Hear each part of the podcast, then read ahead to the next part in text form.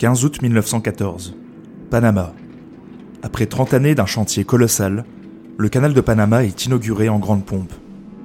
Long de 80 km, il permet de relier l'océan Atlantique à l'océan Pacifique, devenant rapidement un point de passage stratégique du commerce maritime international.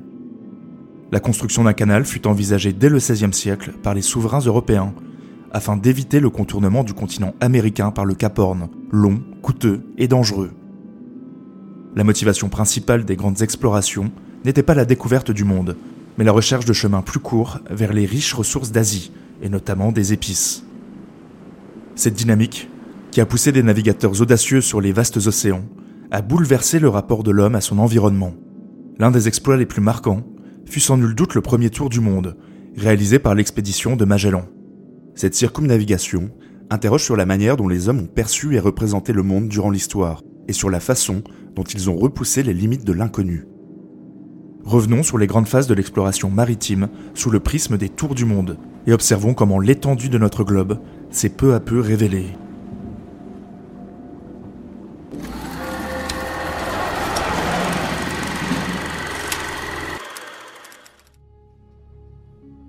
L'exploration du monde débute dès les origines de l'homme, et va de pair avec les grands mouvements migratoires, qui établissent les premiers foyers de peuplement. Ces populations, devenues sédentaires, échangent. Des routes commerciales, maritimes et terrestres, se développent. Les chemins vers le cuivre, l'étain, l'or ou l'argent sont connus avec précision. Les premiers grands explorateurs sont des marchands, dont les plus célèbres sont les Phéniciens. Ils fondent des comptoirs commerciaux sur l'ensemble de la mer Méditerranée. La colonie phénicienne de Carthage devient un centre commercial important, et ses navigateurs, comme Anon, n'hésitent pas à explorer des contrées inconnues. Les échanges commerciaux s'intensifient durant l'Empire romain, de la Méditerranée au Proche et Moyen-Orient, jusqu'aux confins de l'Asie, par les routes de la soie, où les contacts entre civilisations sont indirects. Malgré cela, les Chinois mentionnent des ambassades romaines, dont ils baptisent le territoire d'Atsin. Les connaissances scientifiques et la peur de l'inconnu ne plaident pas pour des expéditions lointaines et dangereuses, voire suicidaires, au-delà des colonnes d'Hercule, sur la grande mer de l'Ouest, ou trop au sud de ce continent brûlant qu'est l'Afrique. Comment les hommes de l'Antiquité voyaient-ils le monde? Comment se figuraient-ils l'espace dans lequel ils évoluaient? Pour l'homme antique, les connaissances sur l'étendue du monde se restreignent à trois continents, inégalement explorés l'Europe, l'Afrique et l'Asie. Ces terres sont toutes reliées entre elles et appartiennent à un même ensemble, l'écoumène. Le monde est donc constitué d'une seule terre émergée, comme une grande île, entourée d'un océan unique. Pour les anciens, la sphéricité de la Terre ne fait aucun doute. Parménide Délé est le premier à affirmer que la Terre est sphérique et au centre de l'univers. Il divise le globe en cinq zones climatiques, deux zones glacées près des pôles, une zone torride au niveau de l'équateur et deux zones tempérées, habitables. Le philosophe grec Cratès de Malos construit au IIe siècle avant Jésus-Christ ce qui est considéré comme le premier globe terrestre. L'idée que l'Europe occidentale puisse rejoindre les Indes par l'ouest n'est donc pas nouvelle. Mais les savants antiques se trompent sur la circonférence de la Terre, malgré le calcul étonnamment précis d'Eratosthène de Cyrène, qui ne se trompe que de 400 km quant à la circonférence exacte. Le grand géographe Ptolémée réalisera à nouveau une mesure, mais erronée de 7000 km. Cette mesure perdurera jusqu'à Christophe Colomb. C'est à ce même Claude Ptolémée que l'on doit les représentations les plus fidèles du monde représentation dont les traces les plus anciennes datent d'une tablette sumérienne du troisième millénaire, puis de cette surprenante carte babylonienne du monde. Ptolémée se réfère aux témoignages des marins et s'appuie sur les mathématiques et l'astronomie. Dans sa géographie, parue en 150, il compile les savoirs géographiques de l'Antiquité, donne des coordonnées à environ 8000 lieues et propose 26 cartes régionales. Il améliore la technique de projection cartographique, méthode consistant à projeter une sphère sur une surface plane. Mais dans la recherche d'itinéraires plus que de représentation du monde, d'autres travaux sont privilégiés par les navigateurs. L'itinéraire d'Antonin, sorte de guide touristique du monde antique, ou la table de Pottinger, carte romaine où figurent les routes et villes principales de l'Empire.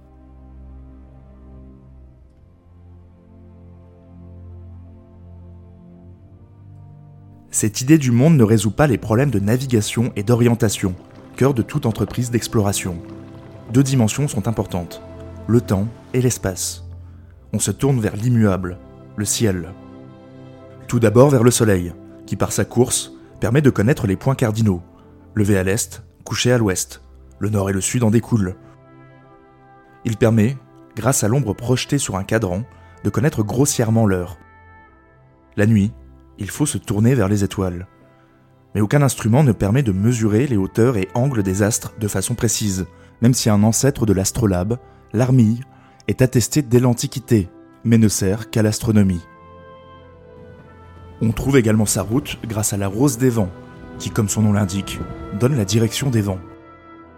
On navigue surtout à l'estime, par déduction de la distance parcourue depuis le dernier point de passage, où on se repère grâce à des points remarquables visibles sur les côtes. Finalement, tout passe surtout par des récits de voyage, des descriptions des lieux visités, des relevés topographiques.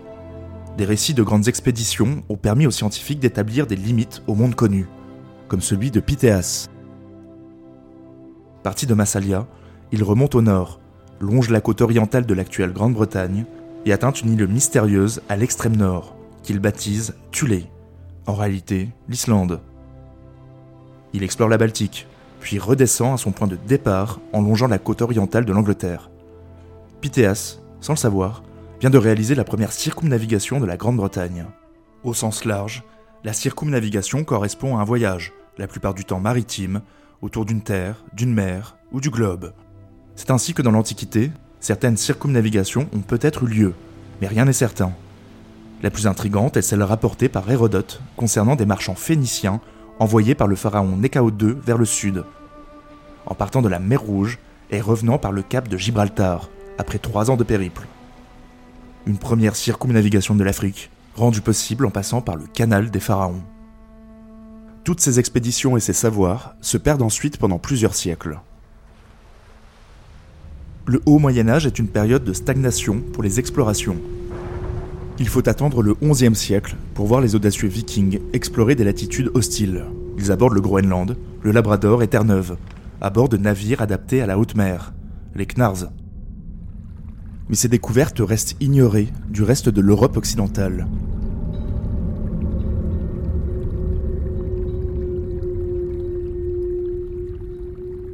Même si les croisades et les chemins de pèlerinage confrontent Orient et Occident en offrant des récits de voyages remplis d'aventures et d'exotisme, la découverte n'est pas au centre de ces expéditions.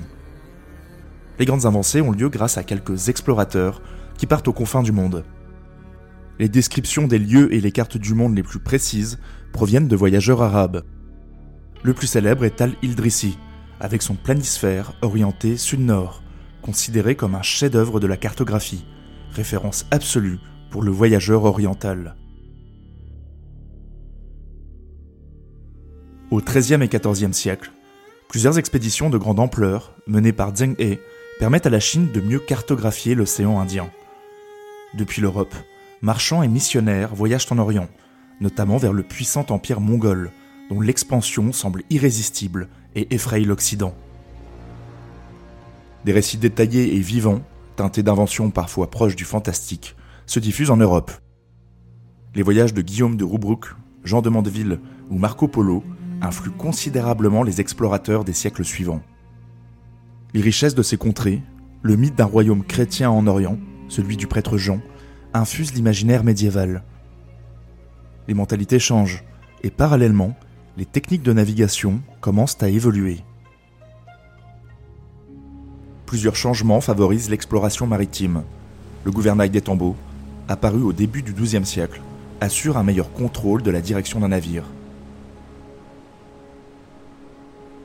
La boussole, déjà connue, est quasiment inutilisable en mer à cause des tangages. L'idée révolutionnaire consiste à poser l'aiguille sur un pivot, la laissant tourner librement pour indiquer le nord. Se repérer la nuit devient possible.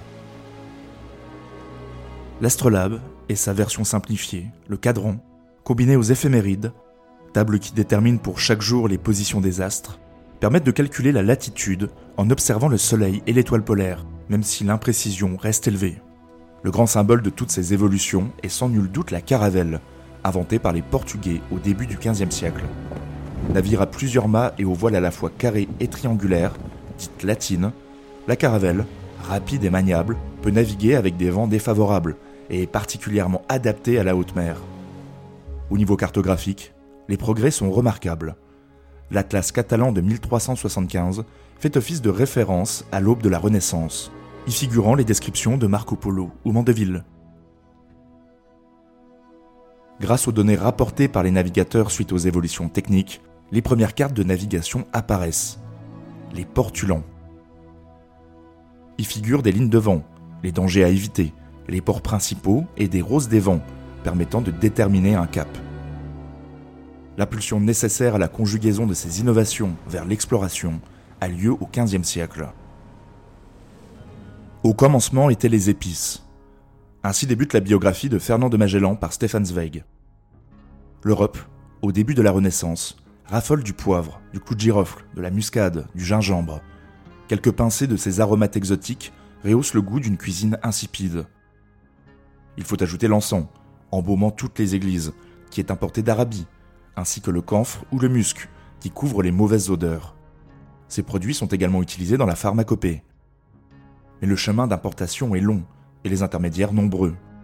Achetés par les musulmans en Inde, les marchandises traversent l'Asie, puis sont ensuite revendues aux comptoirs phéniciens ou génois implantés au Levant, avant d'être acheminées en Europe et revendues à prix d'or. Chaque intermédiaire prend sa marge, chaque seigneur impose sa taxe. Les prix des épices deviennent astronomiques. Les monopoles des marchands italiens sont insupportables pour les souverains européens.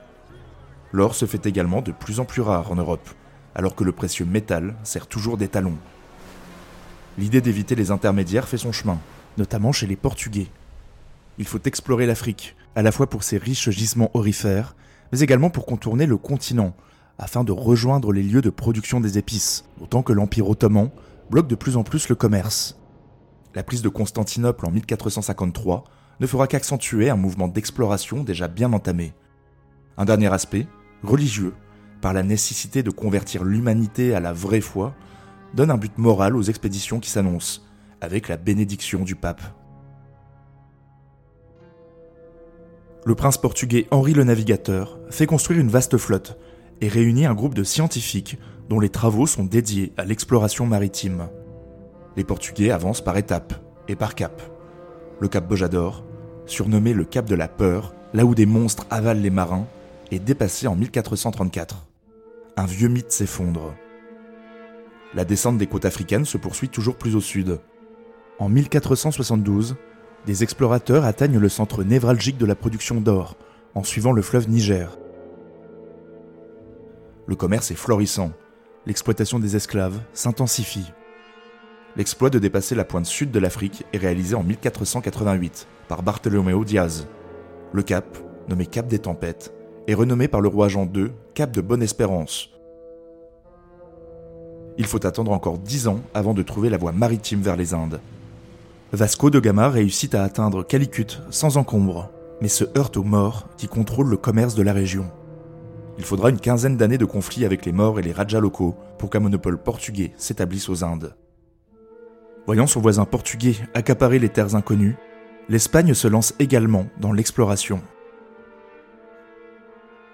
L'année 1492 marque à la fois la fin de la reconquista espagnole sur la péninsule ibérique et la découverte de l'Amérique par Christophe Colomb.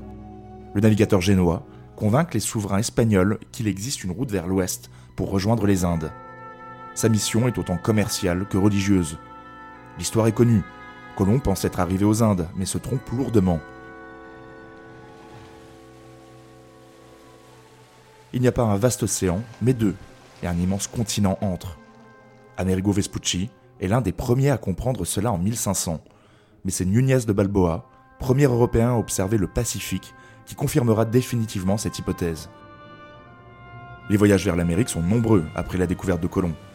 Espagne et Portugal se partagent le monde en 1494, sous l'égide du pape. Le traité de Tordesillas accorde à l'Espagne les territoires non découverts situés à 370 lieues à l'ouest du Cap Vert, et au Portugal, ceux à l'est. Par un heureux hasard pour les Portugais, le navigateur Cabral découvre les côtes brésiliennes quelques années plus tard, qui entrent dans le giron portugais. La cartographie évolue à une vitesse inédite. Les espaces vides se remplissent au gré des retours des explorateurs. Mais la route de l'Inde par l'ouest n'a toujours pas été trouvée.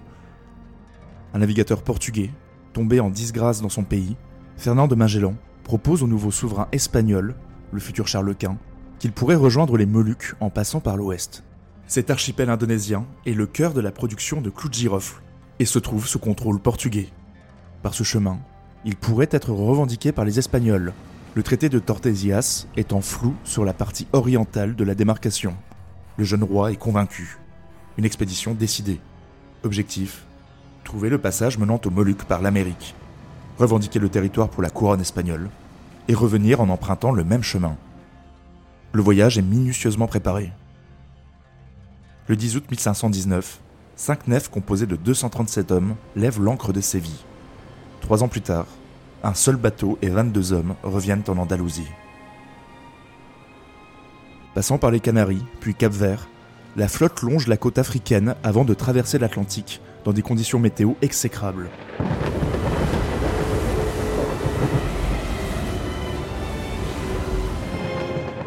Les côtes du Brésil sont atteintes en décembre, puis la flotte prend la direction du sud pour contourner l'Amérique.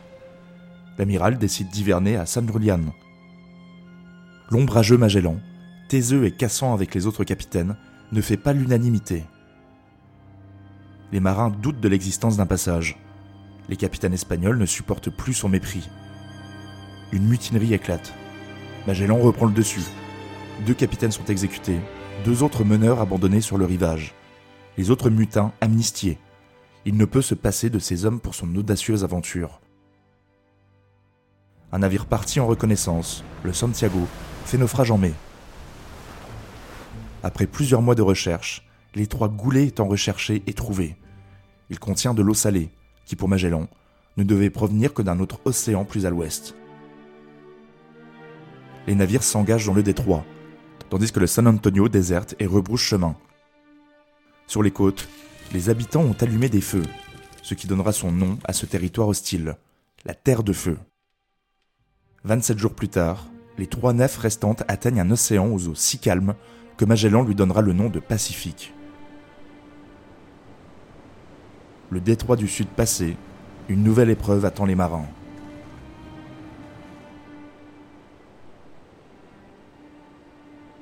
La traversée du Pacifique, sans point de ravitaillement, avec une boussole imprécise et un ciel que l'on connaît mal dans l'hémisphère sud, est sans doute la plus grande épreuve de cette première circumnavigation. L'eau et la nourriture manquent. Le scorbut fait des ravages. Une fois tous les rats dévorés, on fait bouillir le cuir pour le manger. Durant cette traversée interminable, il croise deux îles où il ne peut accoster et poursuit son chemin. Après trois mois, une terre est atteinte à Guam. Le ravitaillement peut avoir lieu. Après avoir levé l'ancre, l'archipel des Philippines est en vue. Sur l'île de Cebu, l'esclave Enrique, que Magellan avait ramené de Malacca lors d'un précédent voyage, comprend le langage des indigènes.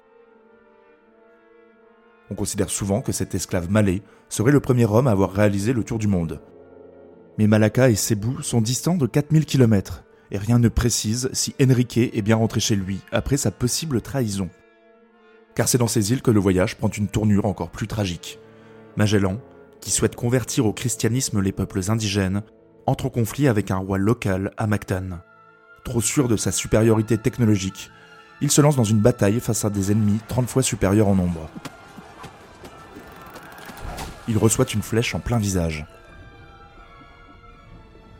La flotte n'a plus d'amiral. Couronner le tout, 30 membres d'équipage tombent dans une embuscade tendue par le roi de Cebu, pourtant allié, peut-être conseillé par l'esclave Enrique, auquel le nouvel amiral, Barbossa, n'a pas rendu la liberté. Le reste de l'équipage fuit en abandonnant un bateau. Au Moluques, le reste de l'équipage réussit à charger des épices. Le Trinidad, en piteux état, est abandonné avec 22 hommes et sera finalement arraisonné par les Portugais qui sillonnent ces territoires. Le dernier bateau, le Victoria, est désormais sous le commandement de Juan Sebastián Elcano. Il traverse l'océan Indien et passe le cap de Bonne-Espérance.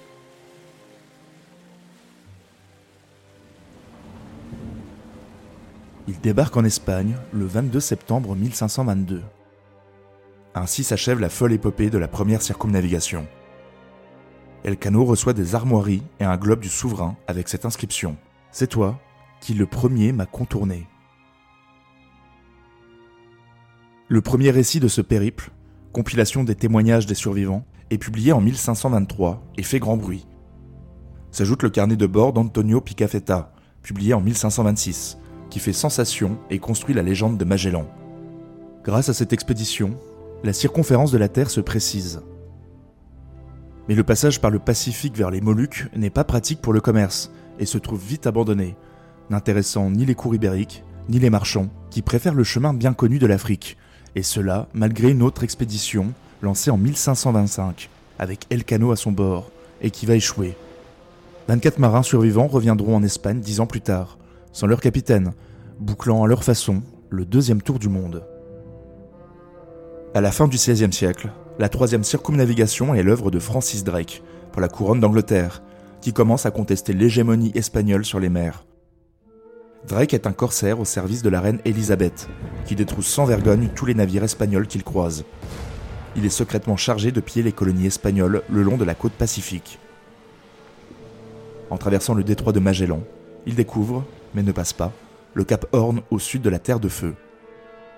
Il remonte les côtes américaines et pille de nombreux comptoirs et navires, ramenant des kilos d'or, des pierres précieuses et d'argent. Arrivé dans la baie de San Francisco, il tente de revenir en Angleterre par le passage du Nord, mais le froid et le mauvais temps le dissuadent. Il traverse le Pacifique et rejoint Plymouth via le cap de Bonne-Espérance. Le butin est faramineux et représente la moitié des recettes de la couronne pour l'année 1580. Anobli, Drake devient membre du Parlement et poursuit sa guerre acharnée contre les Espagnols, qui le surnomment le Dragon. À partir du XVIIe siècle, la mainmise de la Compagnie des Indes orientales sur le commerce des épices va baliser les routes océaniques, optimisant le temps de voyage. L'âge d'or hollandais voit également des explorateurs téméraires chercher de nouveaux passages, tel Willem Barents, qui tente de gagner la Chine par le passage du nord-est et se heurte à un climat polaire, empêchant la navigation. Le froid lui coûtera la vie en 1597. Les navigateurs britanniques échouent quant à eux à trouver le passage du nord-ouest, dans des contrées gelées, mais permettent une meilleure connaissance des latitudes polaires et découvrent de vastes territoires qui portent désormais leur nom, comme Davis ou Hudson. Il faut attendre le 19e siècle pour que le passage du nord-est soit franchi par un baleinier qui réussit le premier tour de l'Eurasie en revenant par le canal de Suez.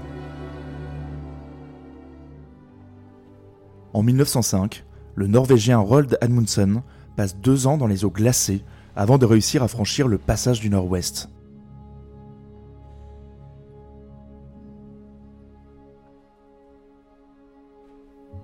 Au XVIIIe siècle, l'attrait scientifique pour les explorations dans le Pacifique est dû à un tour du monde spectaculaire, le voyage du Commodore Hanson. Durant son voyage, Hansel vole des cartes espagnoles, avec détail des vents et courants, et les rend accessibles à tous le récit de ce périple connaît un impressionnant succès, d'autant qu'il est illustré par 52 gravures des nouvelles découvertes. En plein siècle des Lumières, les États envoient de nouvelles expéditions dans le Pacifique, à but stratégique, étendre la sphère d'influence européenne, et scientifique, cartographier le monde, découvrir la faune et la flore. C'est ainsi que le premier Français à effectuer un tour du monde, Louis-Antoine de Bougainville, est financé par la Marine royale, pour se lancer dans la grande aventure avec naturalistes, cartographes et astronomes. Au cours de cette expédition, Jeanne Barré, botaniste, se déguise en homme pour participer au voyage, qui est alors interdit aux femmes. La supercherie est finalement découverte. De fait, elle est la première femme à effectuer un tour du monde. Le plus grand explorateur de l'époque, James Cook, effectue trois circumnavigations où il remplit les zones blanches de la map monde, notamment les îles et côtes du Pacifique. Il est le premier à passer le cercle polaire antarctique. Grâce à un nouvel instrument de mesure, l'octant, et l'emploi du premier chronomètre, les points de latitude et de longitude sont déterminés précisément. Cook connaît une fin tragique, similaire à celle de Magellan, tué par des indigènes à Hawaï. L'expédition du HMS Beagle en 1831 est également notable. Elle comporte à son bord un jeune étudiant qui va effectuer de nombreux relevés sur la faune et la flore, puis en déduire une théorie issue de ses observations.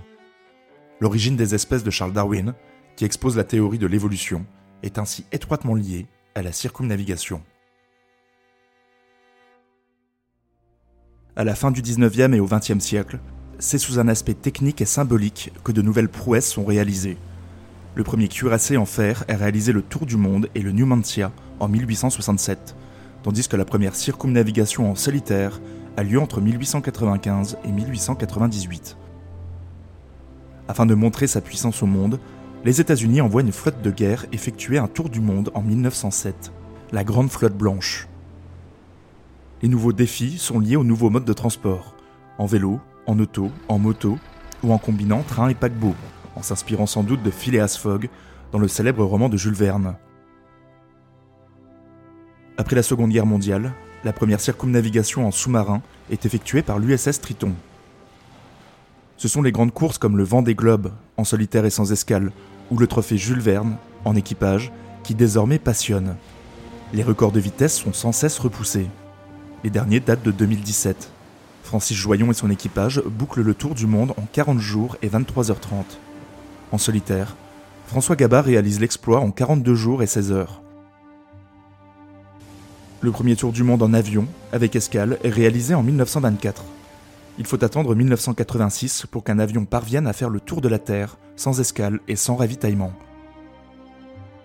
Enfin, comment ne pas citer Yuri Gagarin, premier homme dans l'espace, et qui effectue la première orbite de la Terre? Les défis techniques sont désormais l'apanage des nouveaux explorateurs, comme Bertrand Piccard, qui réalise l'exploit d'une circumnavigation à la seule énergie solaire en 2016, à bord de Solar Impulse. Avec l'avènement des satellites, plus aucune zone visible de la Terre nous échappe, mais des zones encore vierges restent à explorer. Le monde mystérieux des abysses et ses nombreux secrets, et évidemment l'espace, qui devient un lieu d'enjeu économique et géopolitique, nous rappelant au passage que le grand mouvement des découvertes du XVe siècle est né dans ces mêmes rapports de force.